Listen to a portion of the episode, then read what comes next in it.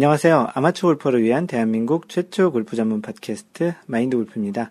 두 번째 라운드 제 69번째 샷 시작합니다. 마인드 골프 애청자 여러분, 지난 한 주 즐거운 골프 life 보내셨는지요? 어, 마인드 골프는 최근 그 라운드를 좀 자주 하고 있는데요. 특히 새벽 라운드를 자주 하고 있는데, 지난번 월요일에, 지난 월요일에 그 마인드 골프에게는 꽤 의미 있는 라운드를 했었습니다. 그 카페 또 그리고 페이스북, 트위터 또 다양한 그 마인드 골프가 알릴 수 있는 곳에 이미 좀 이미 알려서 알고 계신 분들도 계실 텐데요. 마인드 골프가 거의 1년 만에 라벨을 했습니다. 그 지난번 그 가장 그 최근까지 했었던 라벨가 마이너스 3 어, 69타 3언더였었는데요.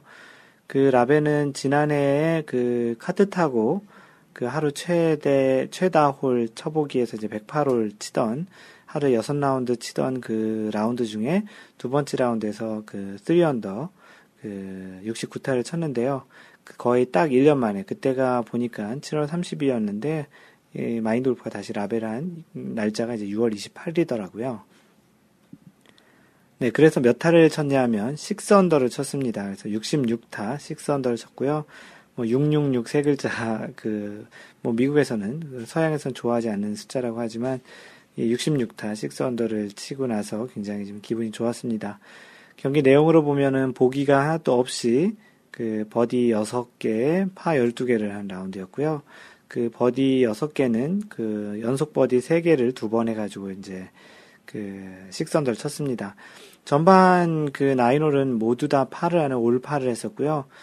그래서 요즘 사실은 좀 해보고 싶은 기록 중에 하나가 18홀 전체 다 파를 하는 올파 플레이를 좀 생각을 하고 있었는데, 어, 이날 그 전반 나인홀을 다 파를 하면서, 어, 오늘은 올파 플레이를 한번 해볼 수 있겠다라는 생각을 했었는데, 10번 홀에서 조금은 좀 거리가 있었던, 한 7m, 8m 정도 됐었던 것 같은데, 그 퍼팅이 그냥 들어가면서 그 올파 플레이의 그 행진은 깨졌습니다. 그리고서 아, 어떻게 보면 버디를 했는데 그렇게 또 기분이 좋지만은 않았던 그런 순간이었었는데 그 다음 홀 또 10번, 11번, 12번 세 홀을 연속 버디를 하면서 3언더를 만들고 그러면서 약간 아 오늘 life best를 칠 수 있을지도 모르겠다 그런 생각을 했었고요. 그 다음 세 홀 지난 10, 11, 12, 13, 14번을 파하고 15, 16, 17 세 홀을 또 다시 버디를 하면서 총 6언더를 쳤습니다. 그 15, 16, 17 세홀은 사이클 버디까지 했었고요. 파 4, 파 3, 파 5, 그 세홀을 사이클 버디를 했고, 그 사이클 버디는 마인드 골프에게 생애 세 번째 사이클 버디였습니다. 어, 그래서 굉장히 의미 있는 다양한 기록들을 만든 라운드였고요. 어, 언제 이 아마추어 골프를 시작해서 이렇게 66타, 60타 때 타수를 처음 쳤을 때도 그런 생각을 했지만 이렇게 또 66타까지 쳐보니까 아, 이런 또 스코어를 언제 또 내볼 수 있을까라는 생각이 들기도 합니다. 뭐 다른 것보다 그날은 드라이버가 평상시보다 한 10, 10야드, 20야드 좀 더 더 나갔던 것 같고요. 그 무엇보다도 퍼팅이 아주 잘 돼서 후반 그 나인홀에면 총 퍼팅 수가 11개밖에 하지 않은 그 어떤 분께서는 마치 그 스코어가 거의 스크린 골프 스코어가 아니냐라고 이렇게 글을 올려주신 분도 계셨는데요. 그 많은 다양한 분들이 또 마인드 골프가 그 카페에 글을 올렸는데 그 글을 보시고 굉장히 많이 축하를 해 주셨습니다. 그 이달러님께서 그 후반 라운드 30개를 친 거는 어느 프로도 쉽지 않은 기록이라고 하시면서 사이클 버디까지 해서 축하하신다, 축하해 주신다고 하셨고요. 그 똑바로 횡님께서는 그 마인드 골프가 컨설팅 하고 있는 회사랑 같이 만든 골프 다이어리라는 앱을 통해서 마인드 골프의 라운드를 항상 그 공유를 그 공, 그 라운드를 공개를 하는 거죠. 그래서 실시간으로 보실 수 있는데요. 그 골프 다이어리 라운드 관전하다가 깜짝 놀라셨다고 하시면서 아마추어 계를 떠나시는 게 아니시냐라는 그 어쩌다 한 번 치신 건데요. 뭐. 올레바이크님께서 하신 이야기가 스크린 골프 아니죠? 필드 맞죠? 그 완전 멋쟁이 마인드 골프님 축하합니다라고 하셨습니다. 네, 하여튼 고맙습니다. 그리고 무한골퍼님은 대박 정말 축하하신다고 하시고 그 주구장창님은 스코어도 좋지만 경기 내용이 캬라고 하셨습니다. no bogey가 가장 놀랍고 보기 없이 플레이한 게 가장 놀랍고 트리플 버, 트리플 버디를 두 개를 한 거, 그리고 이런 상황에서 18홀까지 파로 마감한 대단한 마인드 컨트롤에 박수 드립니다. 축하합니다. 그, 마인드 골프잖아요. 그래서 사실은 그 주구장창님이 이야기하신 것처럼 그 18번 홀에서 보기하지 말자라는 그런 게 이제 굉장히 좀 그 중압감이 좀 있었습니다. 드라이버가 그 벙커에 들어갔었거든요. 그리고 벙커에서 좀 턱이 있어가지고 그린까지 직접 칠 수 없었는데 어 웨지로 그 한 40, 50야 정도 남은 웨지를 잘 붙여서 그 짧지 않은 거리지만 퍼팅을 또 잘 마무리해서 팔을 그 했습니다. 주구장창님도 고맙고요. 건프님께서는 그 놀랍다고 그리고 부럽다고 축하한다고 하시면서 이번 휴가 중에 두세 번의 라운드 계획이 있는데 꼭 라베 하고 싶다고 하셨고요. 마인돌프가 라베 하시라고 기원을 보내드렸습니다. 어, 해피존케이님은 정말로 축하하신다고 하시면서 음, 이제 곧 PGA 등단하시겠네요라고 과찬을 하셨습니다. PGA는 아무나 가나요? 어, 이 정도로 가지고는 택도 없죠. 너무 깔끔한 그 자체네요. 그리고 그 마인드 골프가 12번 홀에서 거의 홀인원 할 뻔한 그 샷이 있었습니다. 파3였는데 홀이 보이지 않았는데 실제 가보니까 홀 한 10cm, 한 3, 4, 5cm 정도 되는 그 거리에 그 피치마크가 떨어져 있더라고요. 그래서 실제 조금만 더 갔으면 홀에 직접 들어갈 수도 있었던 홀인원 그런 기록도 해볼 수 있을 뻔한 그런 사진도 같이 올렸습니다. 궁금하신 분은 마인드 골프의 스코어랑 그런 사진을 그 카페에 올려놓았으니까 들어오셔서 보시면 되겠고요. A20366601님께서는 경이로운 스코어 카드라고 대박이라고 해주셨습니다. 어, 와이낫 버디님께서는 어, 한 홀에 버디 3개만 해도 감사, 뭐 더블 보기만 없어도 감사한데 연속 버디 두 번씩이나 더더군다나 보기가 없다는 것은 프로 경기에 나오는 꾸준한 플레이를 하셨다는 대빵 축하합니다. 가장 놀란 것은 뭐니 뭐니 해도 퍼트 수가 26개밖에 안 된다는 것에 경의를 표합니다. 네, 하여튼 뭐 칭찬 고맙습니다. 음, 하얀 바지님께서도 축하드립니다. 멋진 라운드였네요. 동반자들이 힘들었겠어요. 라고 하셨습니다. 네, 동반자도 꽤 그 기억에 남을 만한 그런 라운드였고요. 제니바님, 어, 이 제니바님이 같이 라운드 하신 분이신데요.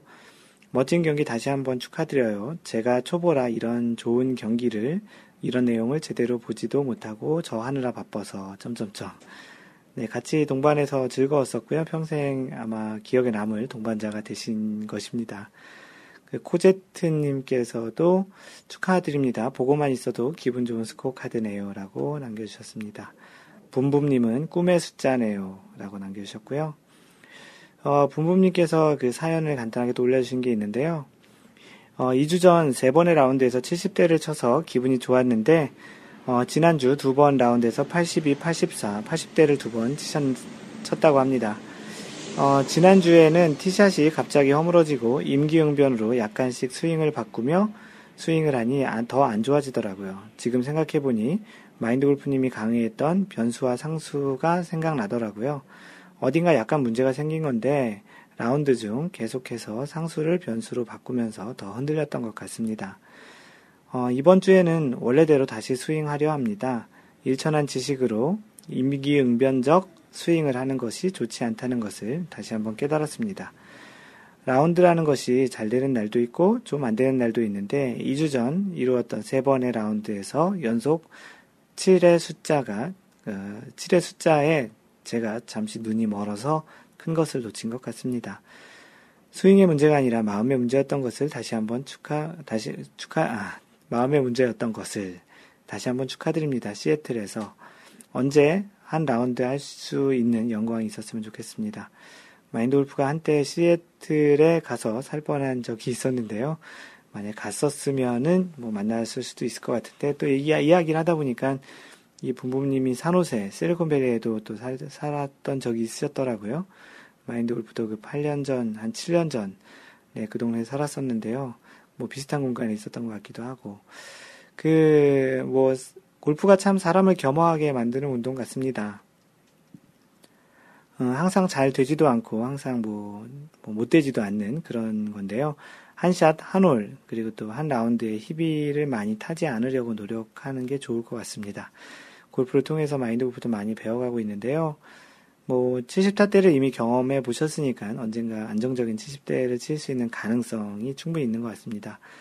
어, 어떠한 현상에 대해서 많다 적다라고 판단하기보다는 그전에는 있다 없다라는 측면이 더 중요한 것 같습니다. 이미 70대를 치신 그런 경험이 있기 때문에 그 다음에 횟수 얼만큼 많이 자주 치냐라는 것은 시간 문제인 것 같거든요.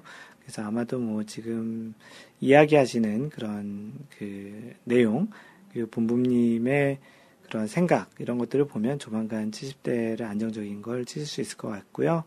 어, 축하하신다는 말 잘 고맙습니다. 그리고 미진님도 라베 축하하신다고 글 간단히 남겨주셨고요. 어, 파플님 어, 축하드립니다. 정말 부럽습니다. 생애 가능할지 이전까지 저랑 비슷한 기록이셨는데 훌쩍 도망가셨군요. 이 파플님도 골프 잘 치시는데 그 다양한 기록을 마인드 골프처럼 많이 하셨더라고요. 어, 마인드 골프의 이제 다음 목표는 아마도 올파 오늘 이야기했던 올파 플레이일 것 같고요. 알바트로스는 아직 못 해봤는데 그건 우연히 찾아오는 것일 테니까 쉽지는 않을 것 같습니다. 어, 다음으로 스위스파님 어, 덩달아 기분이 좋아지네요. 저는 130에서 120 다시 110까지 이제는 100을 허물고 90대로 진입하는 중입니다. 올려주신 기록에 쉽지 않, 아, 쉽게 도달하지 못할 것은 알지만 목표가 생긴다고 하셨습니다. 뭐 하다 보면 어, 마인드 골프도 이렇게 했으니까 여러분들도 하실 수 있다 생각합니다. 어, UK님, 어, 지금이야 봤네요. 늦었지만 축하드려요. 헐, 골프를 상식적인 수준, 에 서 치셔야지. 어, UK님 아니고 옥님이라고 하셨죠? 죄송합니다. 네, 옥님. 옥님도 골프 잘 치시잖아요. 뭐, 이렇게 치는 게 뭐 자주 치는 것도 아니고, 평생에 한 번이 될 수도 있는데, 하여튼 고맙습니다. 옥님. 그 낭만자객님. 어, 이런 건 두고두고 자랑을 하셔야 된다고 하셨으면서, 그 다른 카페와 그 팟캐스트 방송 있죠? 골프 허니. 골프 허니에도 제대로 자랑해 주셔요. 그 골프 허니에는 마인드 골프의 컬럼과 상식을 또 글을 싣고 있어서 그쪽에서도 마인드 골프를 또 많이 알고 있습니다. 어, 이 정도면 부러움의 감정을 지나서 떠나서 진심으로 축하하는 마음입니다. 네, 고맙고요. 다른 카페 마인드 골프가 또 이렇게 자랑하기엔 좀 부끄럽네요. 어, 낭만자객님이 대신 자랑 삼아 올려주시면 고맙겠습니다. 어, 이렇게 뭐 사실은 이렇게 다 소개를 안 하려고 했었는데요. 이렇게 또 직접적으로 축하해 주신 분은 또 이렇게 소개를 해드리는 게 또 고마움을 표현하는 그런 하나의 방법이라 생각하고요. 또 마인드 골프도 그러면서 여러분들의 그런 또 축하하는 마음을 다시 한번 그 읽어보고 싶기도 해서 이렇게 길게 축하하는 그 멘트들을 그 사연을 읽어봤습니다. 고맙습니다, 여러분. 네, 그리고 공지를 하나 알려드리면 그 8월 그 아직 8월이 되진 않았는데요. 그 마인드 골프 캘리포니아 원래의 그 8월 원래 공지를 해드리면 그 8월 16일 토요일 그 캘리포니아나 이 근처에 계시는 분, 특히 남부 캘리포니아에 계시는 분 중에 마인드 골프 원래 참석하시고 싶으신 분은 8월 16일 토요일 오후에 라운드를 하려고 예정입니다. 현재 참석 예정자가 11명이고요. 어, 현재까지는 한 3팀 정도면 될 것 같은데 혹시 오실 수 있는 분은 마인드 골프 카페에 그 댓글로 참석 여부를 알려주시면 그 미리 예약할 때 좀 도움이 될 것 같습니다. 뭐 최근 들어 한 원래 중에 가장 많은 분들이 참석을 한 것 같은데요. 아무래도 다른 때보다 좀 일찍 공지를 해서 참석 인원이 좀 많아진 것 같으니 다음부터도 이렇게 최소한 뭐 2, 3주 전에는 공지를 올려서 라운드 이런 일정을 잡아보도록 하겠습니다. 이 라운드의 코디네이터는 앤디님과 허짱님이시고요. 그 공지 올려주신 그 앤디님 고맙습니다. 참가하시고 싶으신 분들은 글로 남겨주시면 고맙겠습니다. 네, 지난주 PGA 소식을 전해드리겠습니다. 지난주에 PGA에서는 RBC 캐네디안 오픈, 그 캐나다에서 열린 캐나디안 오픈이 있었는데요. 마지막 날 팀 클락이 다섯 타를 줄이면서 전날 그 3라운드까지 1위였던 짐 퓨릭에게 역전 우승을 했습니다. 어, 최근 들어 진퓨릭이 이렇게 마지막 날 그 역전을 당해서 우승을 못한 경우가 좀 있는데 진퓨릭도 우승한 지가 좀 꽤 된 것 같은데 좀 아쉽게 2위에 만족을 해야 되는 상황이 되었습니다. 네, 팀 클락도 거의 4년 만에 우승을 하게 된 건데요. 그 잠시 후에 그 이번 주 인물 탐구의 팀 클락을 소개할 텐데 마지막 우승이 2010년 그그 PGA 더 플레이어스에서 우승을 했던 그 경력이 있고요. 거의 4년 만에 우승을 했습니다. 어, 이번 대회 우승으로 팀 클락은 세계 랭킹이 78계단, 무려 78계단을 상승해서 그 100위 안으로 들어온 75위에 올랐고요. 그 10위권 내에서의 변동은 진퓨릭이 대회 2위를 한 진퓨릭이 두 계단 상승해서 현재 그 세계 랭킹 8위에 올라와 있습니다. 우승은 못하고 있지만 계속 상위 랭킹에 들면서 이렇게 top 10에 들어있는 그 짐 퓨릭이고요. 현재 1위는 그 아담 스캇이 계속 유지를 하고 있고요. 11주째, 거의 이제 세 달째 1위를 유지하고 있습니다. 어, 지난번 그 디오픈 챔피언십에서 우승한 2위의 로리 맥길로이와는 1.07포인트 차이로 이제 1위를 유지하고 있고요. 그, 이 간격은 지난주에 1.08포인트에서 0.01포인트 줄은 상태입니다. 그, 계속 순위가 멀어져 가고 있는 타이거 우즈는 이번 주에도 한 계단 하락을 해서 현재 세계 랭킹 10위까지 그 밀려난 상태입니다. 어, 이번 주 PGA 대회는 그 월드 골프 챔피언십 WGC 브리지스톤 인비테이셔널이 그 열리게 되고요. 그 지난해 그 디펜딩 챔피언은 타이거 우즈입니다. 타이거 우즈는 이 대회에서 유독 굉장히 강한 면모를 보였었는데요. 이 대회에 무려 8번 우승을 한 그 경력이 있습니다.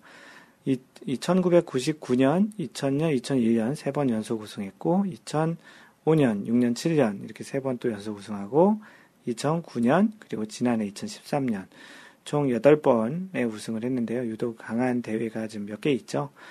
어, 이번 대회에서는 타이거 우즈가 출전을 하고요. 디펜딩 챔피언이기도 하지만 또 9번의 우승을 할 수 있는지 또 귀추가 주목되는데요. 2014년에 그렇다 할 만한 성적을 못 냈었는데 이렇게 강한 면모를 보이는 대회에서 과연 어떤 성적이 있을지 좀 궁금합니다. 어, 이번 대회에서 이제 조편성을 좀 봤는데요. 타이거 우즈는 마틴 카이머와 한 조로 이제 플레이를 하게 되어 있습니다. 그리고 우리나라 선수로는 그 노승열 선수 한 명이 출전하니 그 관심 있으신 분들은 어, 이런 관점 포인트를 보시 어, 생각하시고 경기를 보시는 것도 좋겠습니다. LPGA에서는 그 Invitational Crown이라는 그 국가 대항전 대회가 있었던 한 주였었죠. Mind Golf가 지난주에 소개했던 대회가 이 LPGA Invitational Crown 대회였는데요. 총 8개국에서 각 나라별로 4명씩 출전한 34명, 32명이 출전해서 포스, 포볼 경기와 개인전, 싱글 경기로 이제 그 우승을 다투는 그런 첫 번째 대회였는데요. 이 첫 대회에서 스페인이 우승을 했습니다. 사실 좀 예상을 하지는 못했던 국가였는데 한국은 또 아쉽게도 8개국 중에 이제 출전한 가운데 3위를 했고요.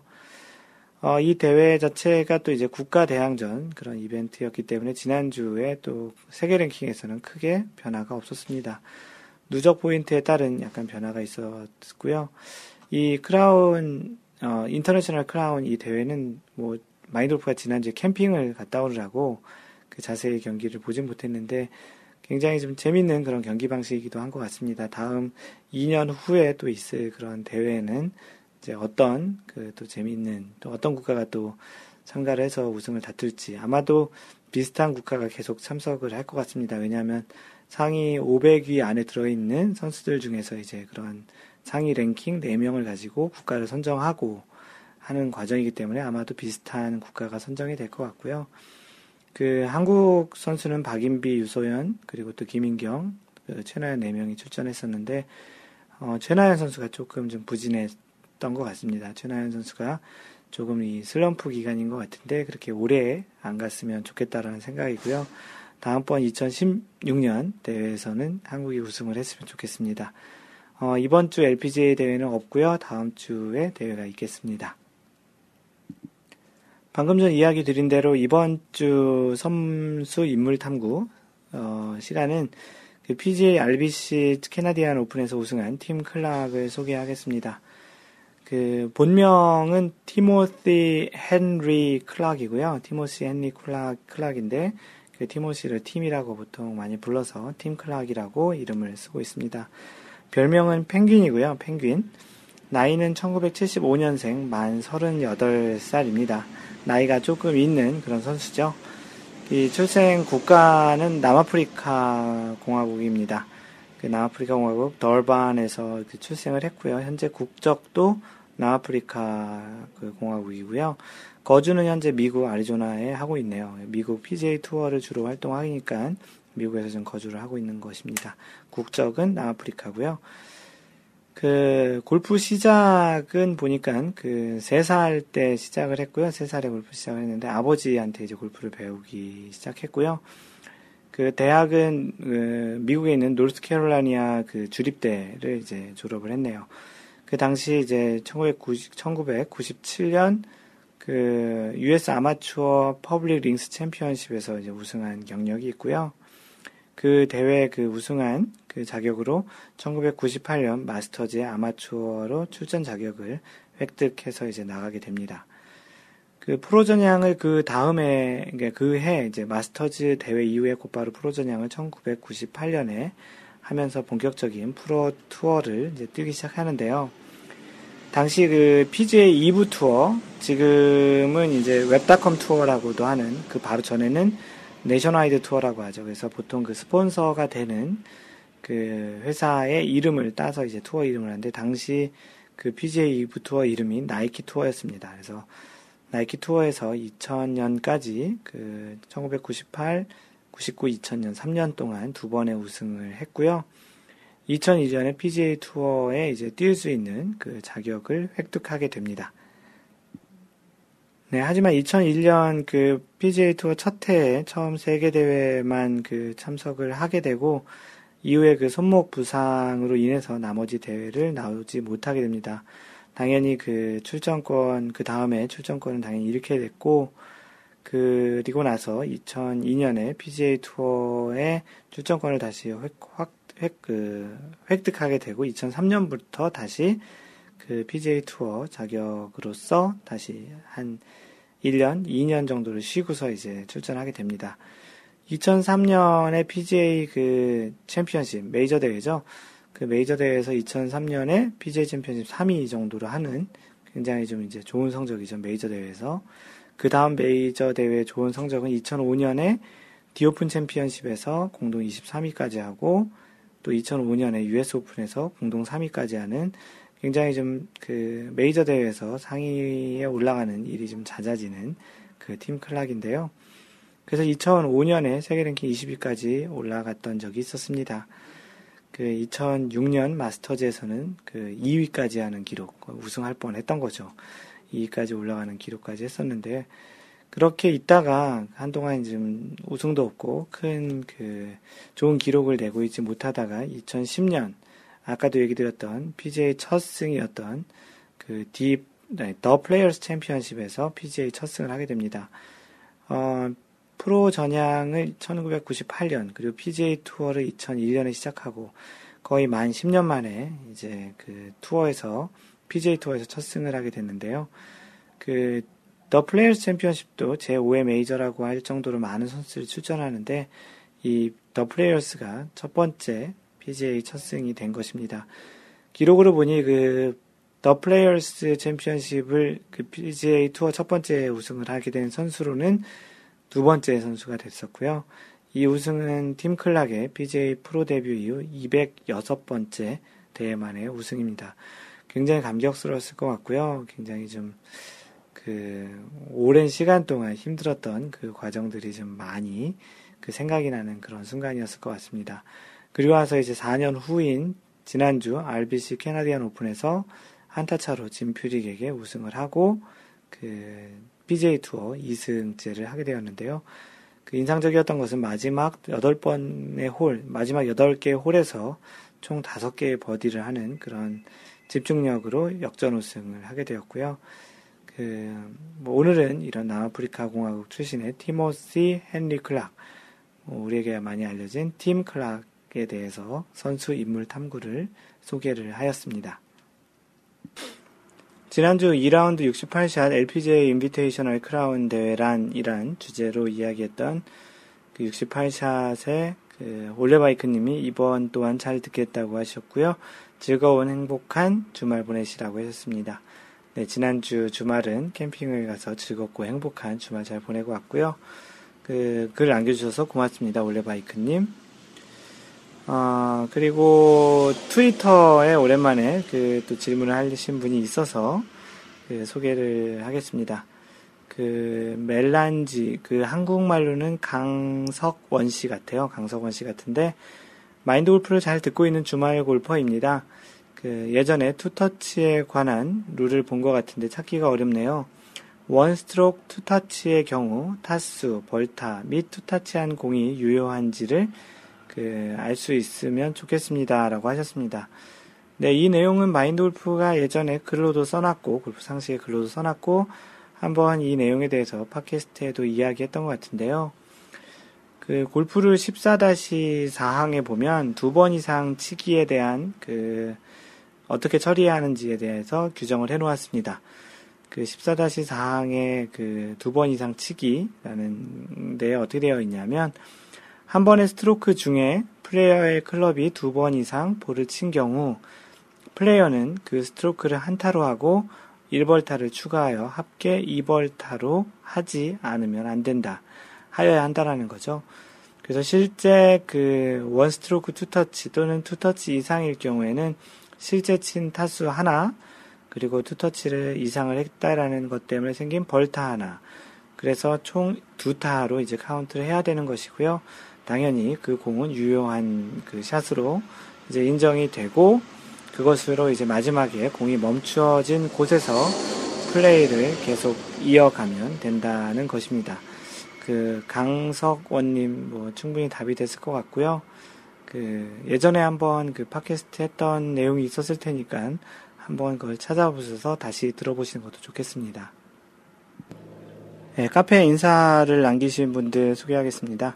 그 아이디 A20366601님 어, 골프 관련 들을 거리 없나 찾다가 마인드 골프를 알게 되었습니다. 5일 정도 매일 듣고 있고요. 재밌네요. 어, 제가 좋아하는 골프 내용이라 아침에 운동할 때나 자전거로 출근할 때 흥미있게 듣고 있습니다.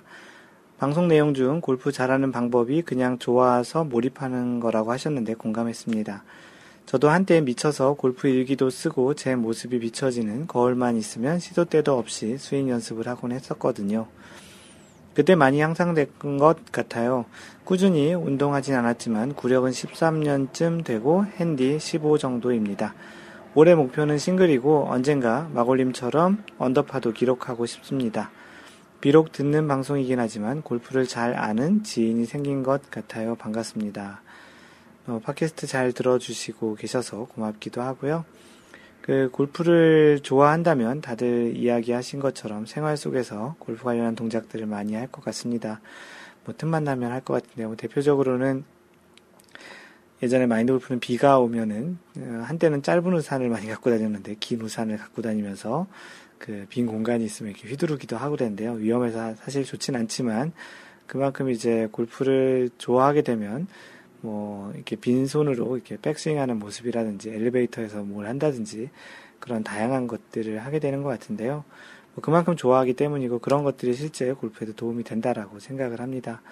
뭐 언젠가 그 실제 볼 수 있는 날도 올 것이겠죠. 마인드 골프가 한국 가게 되면 또 정모란 정보 라운드 같은 것도 하니까 그때 또 참석하셔서 보시는 것도 좋을 것 같습니다. 그 A20366601님, 네, 고맙습니다.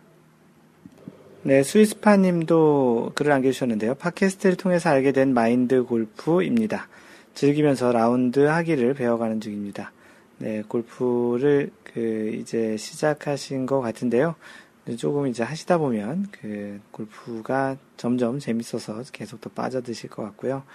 팟캐스트도 들어주시고 이렇게 카페에 오셔서 글도 남겨서 활동을 같이 하면 좀더 골프를 좀 풍성하게 즐기실 수 있을 것 같거든요. 자주 오셔서 그 카페 활동하셨으면 좋겠습니다. 스위스파님. 네, 해피존 케이님 그 스크린 골프 라베 하셨다고 올려주셨는데요. 네, 드디어 스크린 골프에서 첫 언더파를 치셨습니다. 그 영광 CC에서 71타 마이너스 1 1언더파를 치셨고요. 그 골프존 Vision을 치신 것 같습니다. 네, 그 드라이버 최대 비거리가 그렇게 길진 않은데 언더파를 치셨다는 것은 그 실제 그 드라이버 비거리와 그 스코어와의 관계는 뭐 관련이 좀 있겠지만 그렇게 아주 깊이 관련이 있지 않다라는 그렇게 보시면 될 것 같습니다. 네, 오늘 스크린 라베 했어요. 71타, 1언더파, 버디 5개, 연속 파는 9개, 버디 포함해서 연속 파를 이제 9개 하셨다는데요. 전남 영광 CC 프로모드 챔피언 티, 멀리건 1회, 컨시드는 1.25m, 약간 빠르게 플레이트 어렵게, 플레이트 움직이는 상태에서 하셨나 본데요. 그 나스모 샷도 몇 개 나왔다고 하시면서 롱퍼트 버디도 했고, 소위 얘기하는 그분이 오신 날이었습니다. 그 마인드 골프가 이번 라베를 했던 그 날이 진짜 그 골프 친 10, 거의 이제 3년 돼 가는데요. 그 시기 동안 처음으로 이제 제대로 그분이 오신 그런 날이었던 것 같습니다. 에피존케 님도 그분이 오셔서 스크린 골프에서 1언더파를 치셨는데요. 그 스크린 골프 스코어만큼 제 현재 그 에피존케 님의 스코어가 많이 줄기를 바라겠고요. 다시 한번 축하드립니다. 그리고 마인드 골프 스크린 골프 라베 리더보드에도 업데이트를 했고요. 현재 공동 8위에 있습니다. 그 마인드 골프도 이번 라베를 하면서 그 마인드 골프 그 필드 라베 리더보드에 그 다시 업데이트를 했는데요. 스크린 골프와 필드 라베의 스코어를 마인드 골프 카페에서는 그 계속 업데이트를 하고 있습니다. 자신의 스코어가 이렇게 올라가는 모습을 보는 것도 재미있겠고 다른 분들과 어느 정도 수준인지 참고 삼아 보시는 것도 괜찮으니까 아직까지 그 라베 리더보드에 업데이트 하지 않으신 분들은 그 마인드 골프 카페 라베 리더보드 게시 글에 답글을 달아주시면 마인드 골프가 업데이트를 해드리겠습니다. 네, 다음으로 마인드 골프가 주제로 올린 골프 토크 그 내용이 있습니다. 그 제목이 골프에서 민폐란 그 다른 사람에게 피해를 주는 민폐.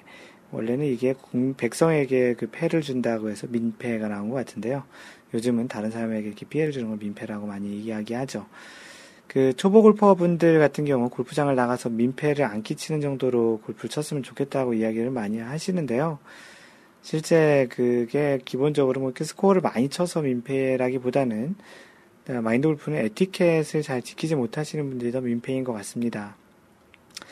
마인드 골프 카페 그 스코어가 높은 골퍼 또는 뭐 너무 느리게 치는 골퍼, 뭐 내기에 민감한 골퍼, 또는 너무 룰에 무관심한 골퍼, 또는 뭐 원하지도 않는 레슨 해주는 골퍼, 뭐 또는 뭐 골프 스윙에 집중 못하게 하는 골퍼 이렇게 예시를 좀 드러났었는데요. 어떤 골퍼가 여러분들에게 어떤 동반자가 여러분들에게 가장 큰 민폐가 되는 골퍼인지를 한번 그 설문을 그리고 또 토크를 한번 해보려고 주제에 올렸었는데요.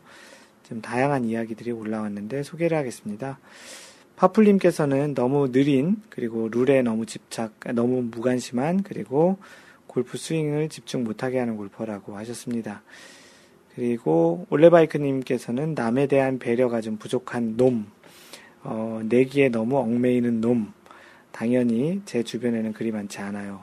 어, 떻게 얘기하면 놈이라고도 어떻게 할 필요는 없고요. 여자일 수도 있잖아요. 그래서 올레바이크님은 하여튼 배려가 가장 부족한 사람이 어, 싫다라는 그런 이야기를 해주셨고요.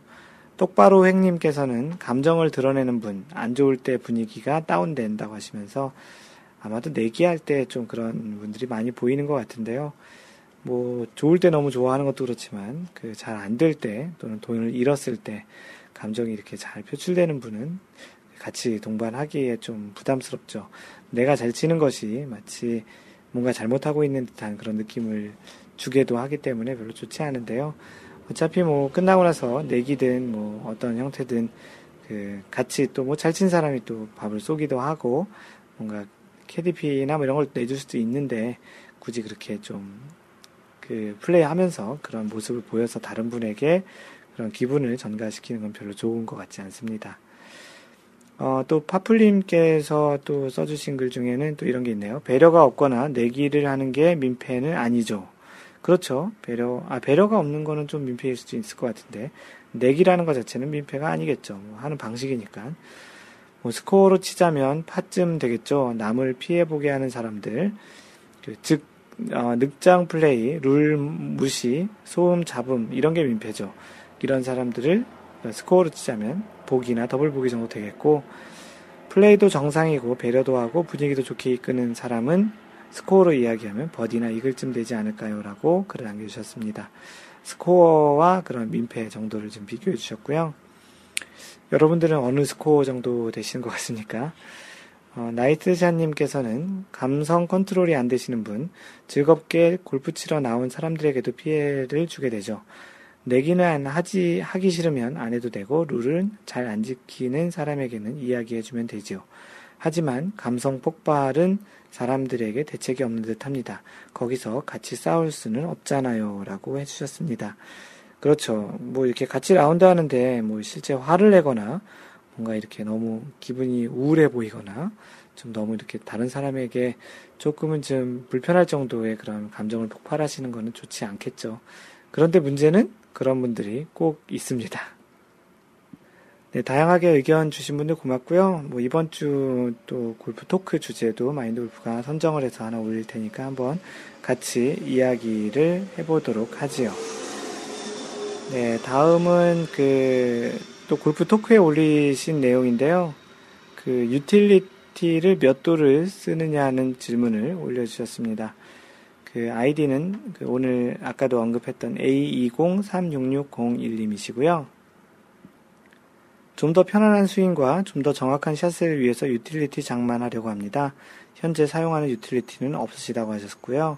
제가 쓰는 페어웨이 우드는 15도, 20.5도입니다. 아이언은 3번부터 쓰고 있어요. 유틸리티를 산다면 몇 도로 구성하는 게 좋을까요? 3번 아이언을 뺀다면 어떤 구성이 좋을까요? 그리고 우드는 타이틀리스트 사용하고 있는데 같은 브랜드로 가는 게 좋을까요? 샵에서는 궁합이 맞는다 하시더군요. 조언 부탁드립니다. 더운 날씨 건강하시고 즐거운 골프 하세요라고 그 골프 토크 겸 질문 겸 그 올려주셨습니다. 그 마인드 골프 같은 경우에는 그 현재 사용하고 있는 게 그 하이브리드만 유틸리티만 두 개 사용하고 있습니다. 우드는 사용하지 않고요. 하이브리드만 2번, 3번, 2번 17도, 3번 19도 두 개 사용하고 있습니다. 뭐 간혹 우드를 사용하기도 하는데요. 아무래도 뭐 하이브리드보다는 좀 정확도가 좀 떨어져서 꼭 투혼을 시도해 볼 수 있는 파5가 있는 홀이 있는 골프장을 갈 때만 간혹 이제 갖고 가기는 하는데 거의 대부분 그 하이브리드 두 개만 사용하고 있습니다. 그 마인드 골프가 그 생각하는 가장 좋은 클럽 구성 방법은 그 클럽 간 거리 간격이 등 간격으로 일정하게 나오는 것이 좋을 것 같아요. 그 물론 드라이버와 그 다음 클럽 사이가 조금이 간격이 있는 경우가 좀 대부분일 텐데요. 어찌됐든 그 드라이버를 뺀 그 다음 클럽부터는 비슷한 간격으로 클럽을 구성하는 게 그 결국은 이제 로프트를 그렇게 구성하는 게 이제 좋겠다라는 생각입니다. 뭐 그리고 클럽의 어떤 궁합, 이 궁합이라는 게 뭐 어떤 의미인지는 대략은 알 것 같은데 뭐 현재 쓰고 있는 클럽과 비슷한 클럽의 이제 로프트를 다르게 간다면 당연히 비슷한 클럽으로 구성하는 게 당연히 좋겠지만 꼭 그렇게 하실 필요는 없겠고 뭐 현재 클럽이 어, 여러모로 샤프트나 헤드가 잘, 어, 그, 현재 스윙에 잘 맞는다면, 당연히 그 비슷한 그 똑같은 모델의 다른 로프트로 가는 것이 당연히 좋을 것 같고요. 뭐 꼭 같이 할 필요는 없겠다는 생각입니다. 뭐 예전에 사실 마인드 골프 이 카페에 어, 여러분들이 사용하고 있는 클럽에 대해 설문했던 적이 있었고요. 그 링크를 간단히 공유를 해드렸고요. 또 이달러님께서는 아이언을 몇 번까지 가지고 다니는지가 관건인 것 같다고 하셨고 5번 아이언까지 가지고 다니신다면 유틸리티는 21도 내지 23도 그 정도에서 한 개, 그리고 16도에서 18도 정도 하나가 적당할 것 같다고 하셨습니다. 마인드 골프도 2번, 3번 하이브리드랑 그리고 아이언은 4번부터 주로 갖고 다니고요. 어, 낭만자객님께서는 어, 저는 19도, 22도 사용 중인데 실력이 미천하여 제대로 못 써먹고 있네요. 아이언부터 다시 점검하고 노력 중입니다. 3번 아이언 쓰려면 굳이 그 유틸리티는 필요하지 않을 것 같은데 아무튼 3번 아이언 쓰시는 게 부럽다고 글 남겨주셨습니다. 그 모든 클럽은 뭐 어떤 게 절대적으로 쉬운 클럽이다, 뭐 짧은 뭐 어려운 클럽이다라고 이야기할 수는 없는 것 같습니다. 뭐 마인드 골프는 뭐 우드보다 하이브리드나 유틸리티가 좀 더 편하다고 그 생각을 하고 있고요. 실제 샷도 그렇습니다.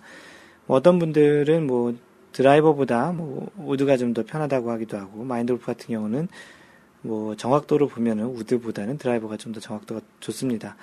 뭐 확률적으로야 짧은 클럽 그리고 좀 무게가 무거운 클럽이 좀 더 치기 쉽기도 하지만 그 사람의 그런 어떤 경험과 어떠한 그 연습 방법 그리고 또 스윙의 궤도 스윙 스타일에 따라서는 클럽마다 좀 특성이 다를 수 있고요. 절대적인 건 없고 기본적으로는 그 자신이 좀 더 쉽게 칠 수 있는 그리고 다양하게 컨트롤을 잘 할 수 있는 그런 클럽이 자신에게 맞는 클럽이고 클럽을 선택할 때는 가급적이면 많이 그 시타 같은 걸 할 수 있으면 많이 해보시는 게 좋습니다. 그, 그리고 혹시 요즘 같은 경우는 빌려서 그 렌트를 해주는 그런 서비스도 있는 것 같으니까 가능하면 그 해당 회사의 그런 렌트나 그런 서비스가 있으면 한번 빌려서 또는 아니면 주변 분들에게 빌려서 이렇게 쳐보시는 것도 좋을 것 같고요. 뭐 절대적인 답이 없기 때문에 그 자신이 직접 체험해 보시는 게 좋을 것 같다라는 이야기를 전해드립니다. 그 잠시 전하는 말씀을 드리면 마인드 골프가 직접 운영하는 골프 품격 반올림 마인드 골프 샵에서는 이번 주에 이제 공동 구매 진행하는 물품이 테일러메이드 SLDR 드라이버입니다.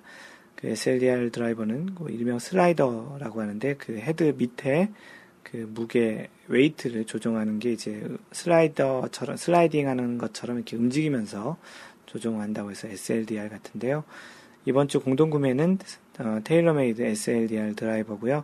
마인드골프샵.com에 올려놓았으니 그 SLDR 드라이버 기본 모델과 SLDR, SLDR 드라이버 1.5 화이트 모델, 그 하얀색으로 코팅이 된 모델도 있으니까 오셔서, 그리고 이 모델은 지금 굉장히 좀 파격적인 가격으로 올려놓, 올려놓았으니까 혹시 관심 있으신 분들은 한번 생각해 보시는 것도 좋겠습니다. 이상 마인드 골프가 직접 운영하는 골프 품격 반올림 마인드 골프샵에서 전하는 이야기였습니다. 네, 이번 주 마인드 골프가 준비한 그 주제는 이렇습니다. 그 마인드 골프가 골프 레슨에 대해서 마인드 골프가 생각하고 있는 내용에 대해서 연재를 하고 그 내용에 대해서 소개를 하고 있는데요. 그 이번에 소개하는 게 세 번째가 될 것 같습니다.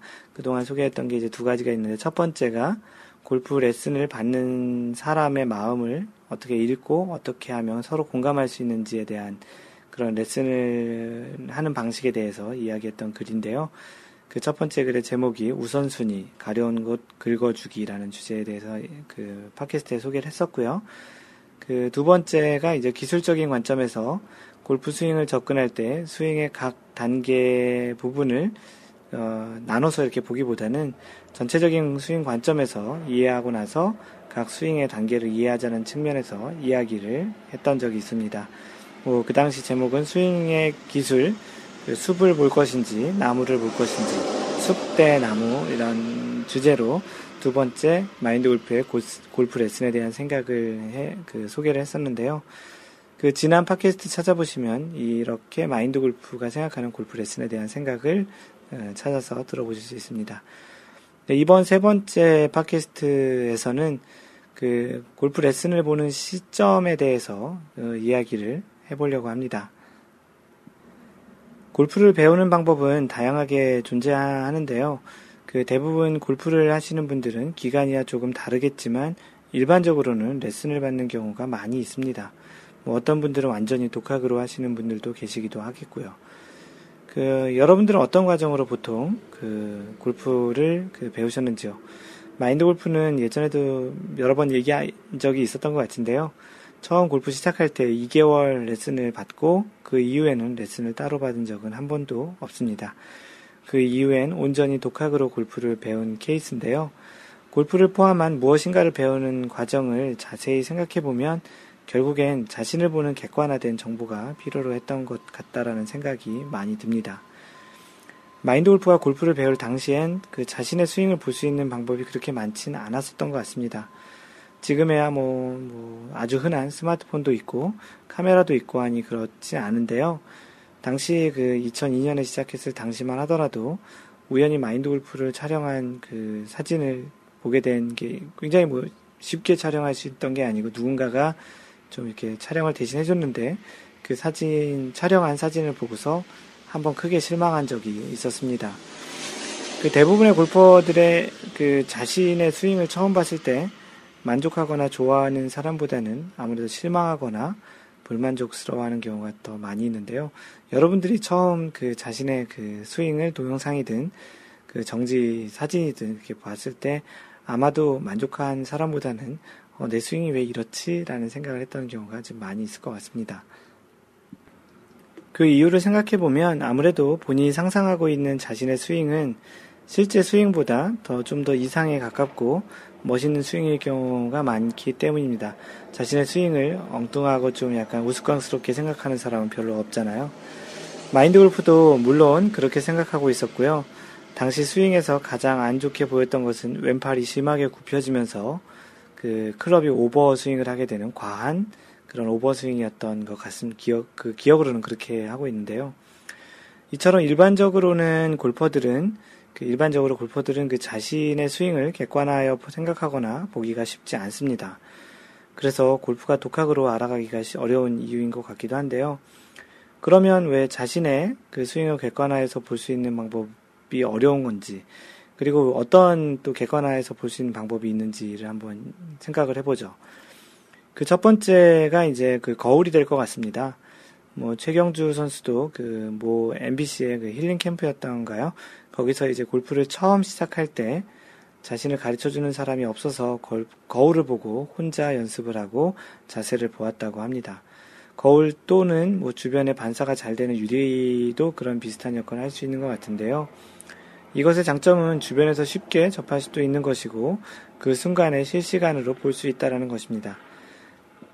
하지만 단점으로는 거울이 이제 대칭이기 때문에 좌우가 바뀌어서 조금은 좀 헛갈릴 수도 있고 이제 동일한 동작을 저장해서 볼 수 없으니 조금은 좀 아쉬운 부분도 없지 않아 있습니다.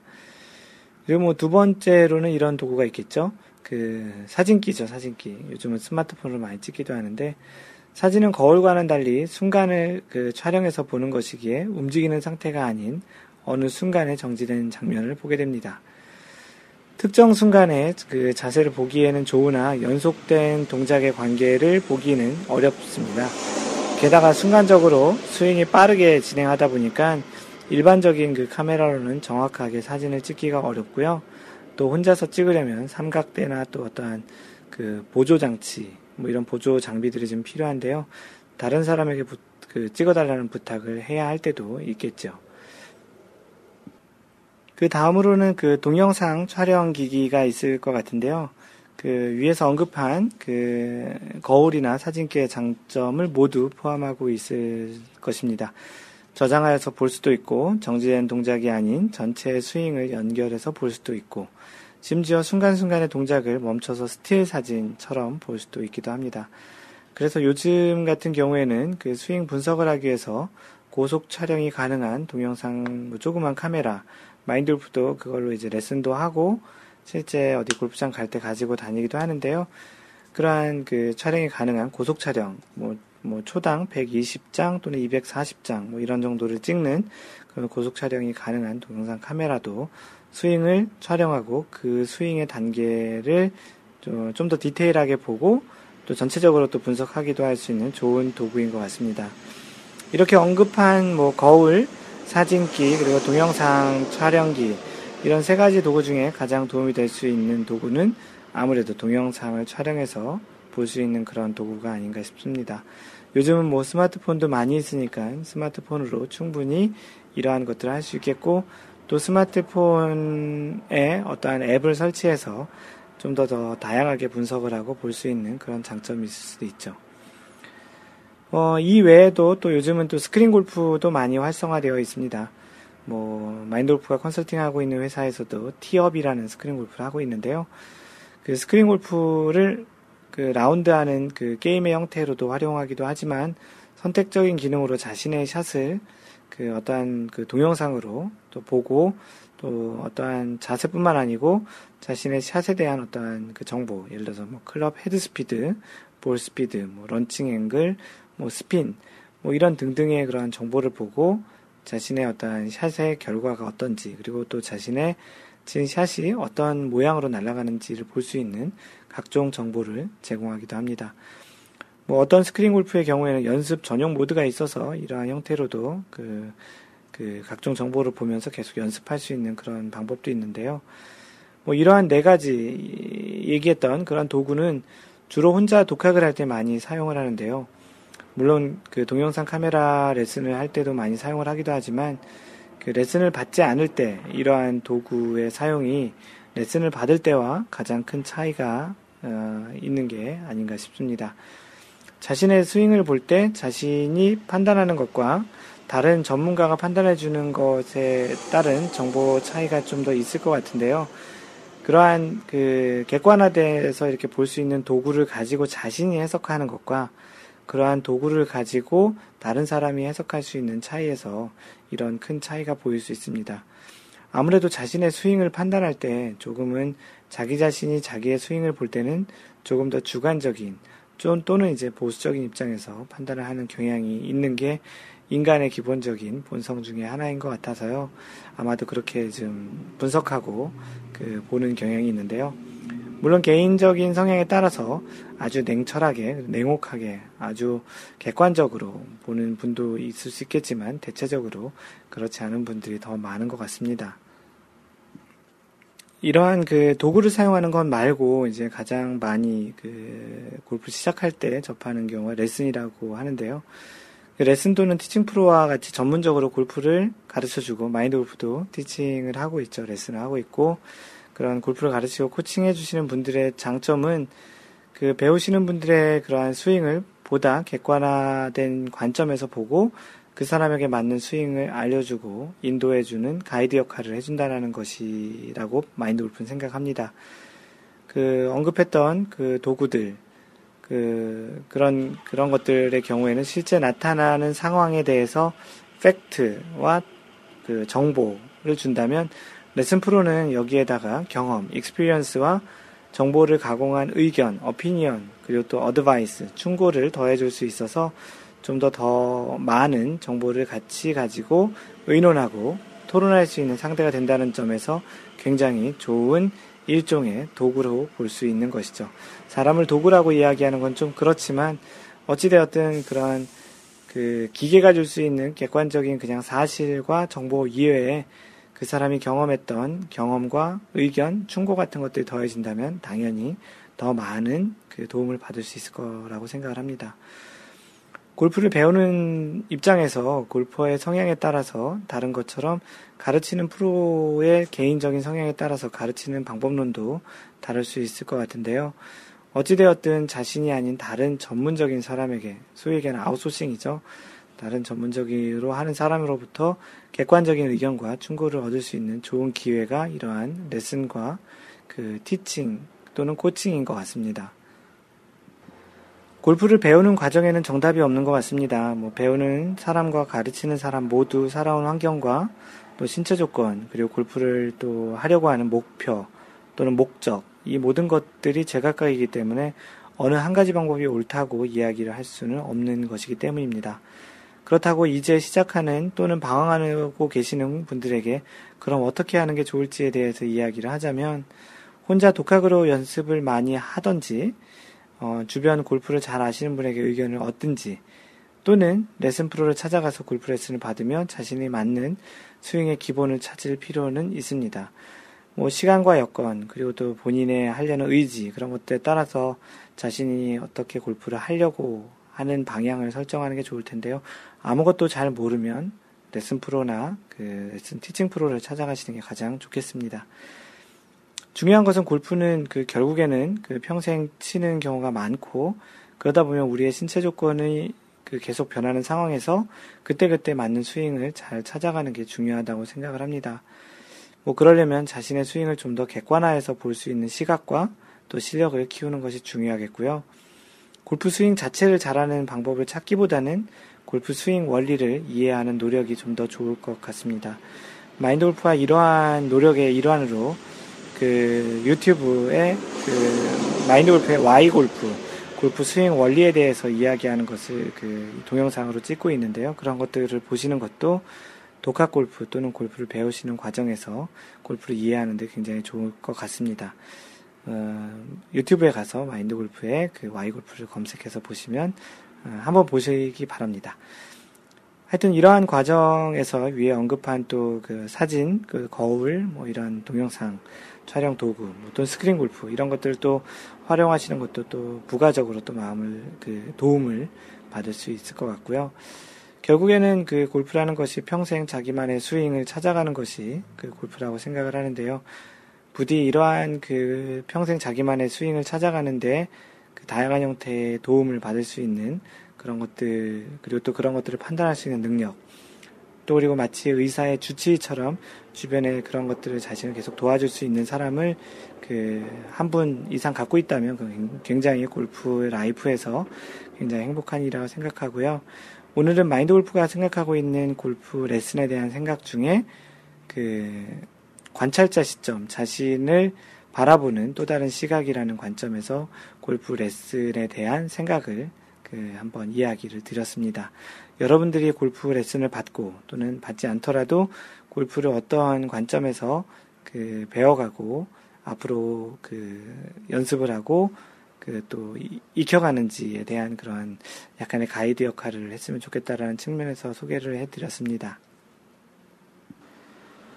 네, 마인드 골프의 이 팟캐스트가 이제 69번째 샷까지 했는데요. 조만간 3라운드에 이제 시작을 할 것 같은데요. 그, 최근에 얘기 드렸던 것처럼 마인드 골프의 3라운드에선 좀 더, 그, 뭐 많이 다르진 않지만 다른 뭐 코너 같은 것도 좀 추가할 계획인데요. 뭐 의견, 이런 거는 좀 뺐으면 좋겠다. 이런 건 좀 줄였으면 좋겠다. 이런 거 많이 했으면 좋겠다. 이런 것들에 대한 의견을 마인드 골프가 카페에 그 설문으로 올려서 이제 받아보도록 하겠습니다. 페이스북이나 트위터 통해서도 이렇게 의견 주셔도 좋고요. 어, 다양한 형태로 이런 피드백을 주셨으면 좋겠습니다. 블로그는 그 mindgolf.net에 오셔서 보시면 되고요. 페이스북은 facebook.com slash mindgolf 또는 페이스북에서 마인드골프 팬페이지를 찾으시면 되고요. 트위터는 at mindgolfer, m-i-n-d-g-o-l-f-e-r 카페는 네이버에서 마인드골프 카페 또는 cafe.naver.com slash mindgolfer입니다. 이메일로 연락을 주실 분은 mentor at mindgolf.net입니다. .com 아니고요. 그리고 마인드골프가 직접 운영하는 골프 품격 반올림 쇼핑몰은 mindgolfshop.com이고요. 또는 마골샵.com으로 오셔도 됩니다. 그 Why골프, 그 원리를 이야기하는 Why골프와 에티켓을 이야기하는 마인드골프의 에티켓 골프 이 동영상 강좌는 유튜브에서 youtube.com slash mindgolfer m-i-n-d-g-o-l-f-e-r로 오시면 또는 마이, 그 유튜브에서 마인드골프라고 치시면 곧바로 마인드골프의 동영상 강좌를 보실 수 있습니다. 항상 배려하는 골프 하시고요. 이상 마인드골프였습니다. 제 2라운드 70번째 샷에서 만나요. Don't worry, just play mind golf. Bye!